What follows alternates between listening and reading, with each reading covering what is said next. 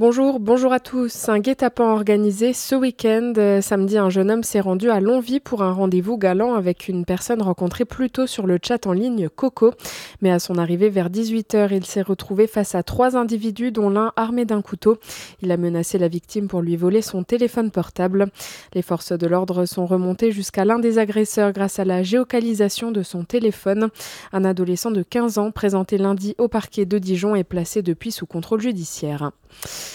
Près de Montbard, la déchetterie de Bagnolet juif fermée jusqu'à nouvel ordre, une mesure après la découverte d'un obus à déminer. Le gardien du site a en effet découvert l'obus la semaine dernière dans une des bennes mises à disposition du public.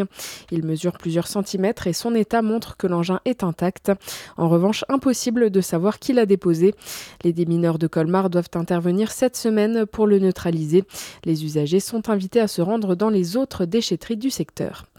Également dans votre actualité, les sénateurs suivront-ils le vote des députés? Un mois après l'Assemblée nationale, le Sénat examine aujourd'hui la proposition d'inscrire le droit à l'avortement dans la Constitution, un droit qui pourrait à l'avenir être menacé en France, en particulier si l'extrême droite venait à accéder au pouvoir, selon la sénatrice du Val-de-Marne et ancienne ministre du droit des femmes, Laurence Rossignol. Partout dans tous les pays où les extrêmes droites, euh, les droites extrêmes, euh, les nationaux populistes, euh, les néofascistes sont arrivés au pouvoir, tous les amis du Rassemblement national, dans tous ces pays, l'IVG a été menacée et a été prise pour cible.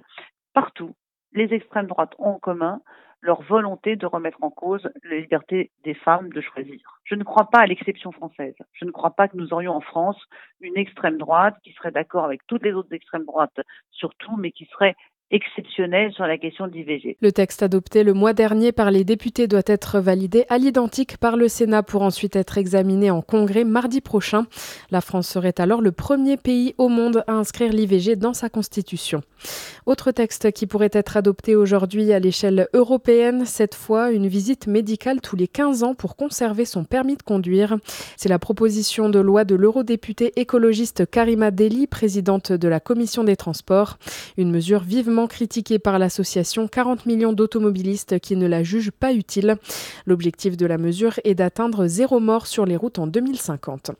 Et puis eau du robinet, sécheresse ou encore distribution, un forum dédié à l'eau va se tenir à Lons-le-Saunier où vous pourrez notamment visiter la station de pompage.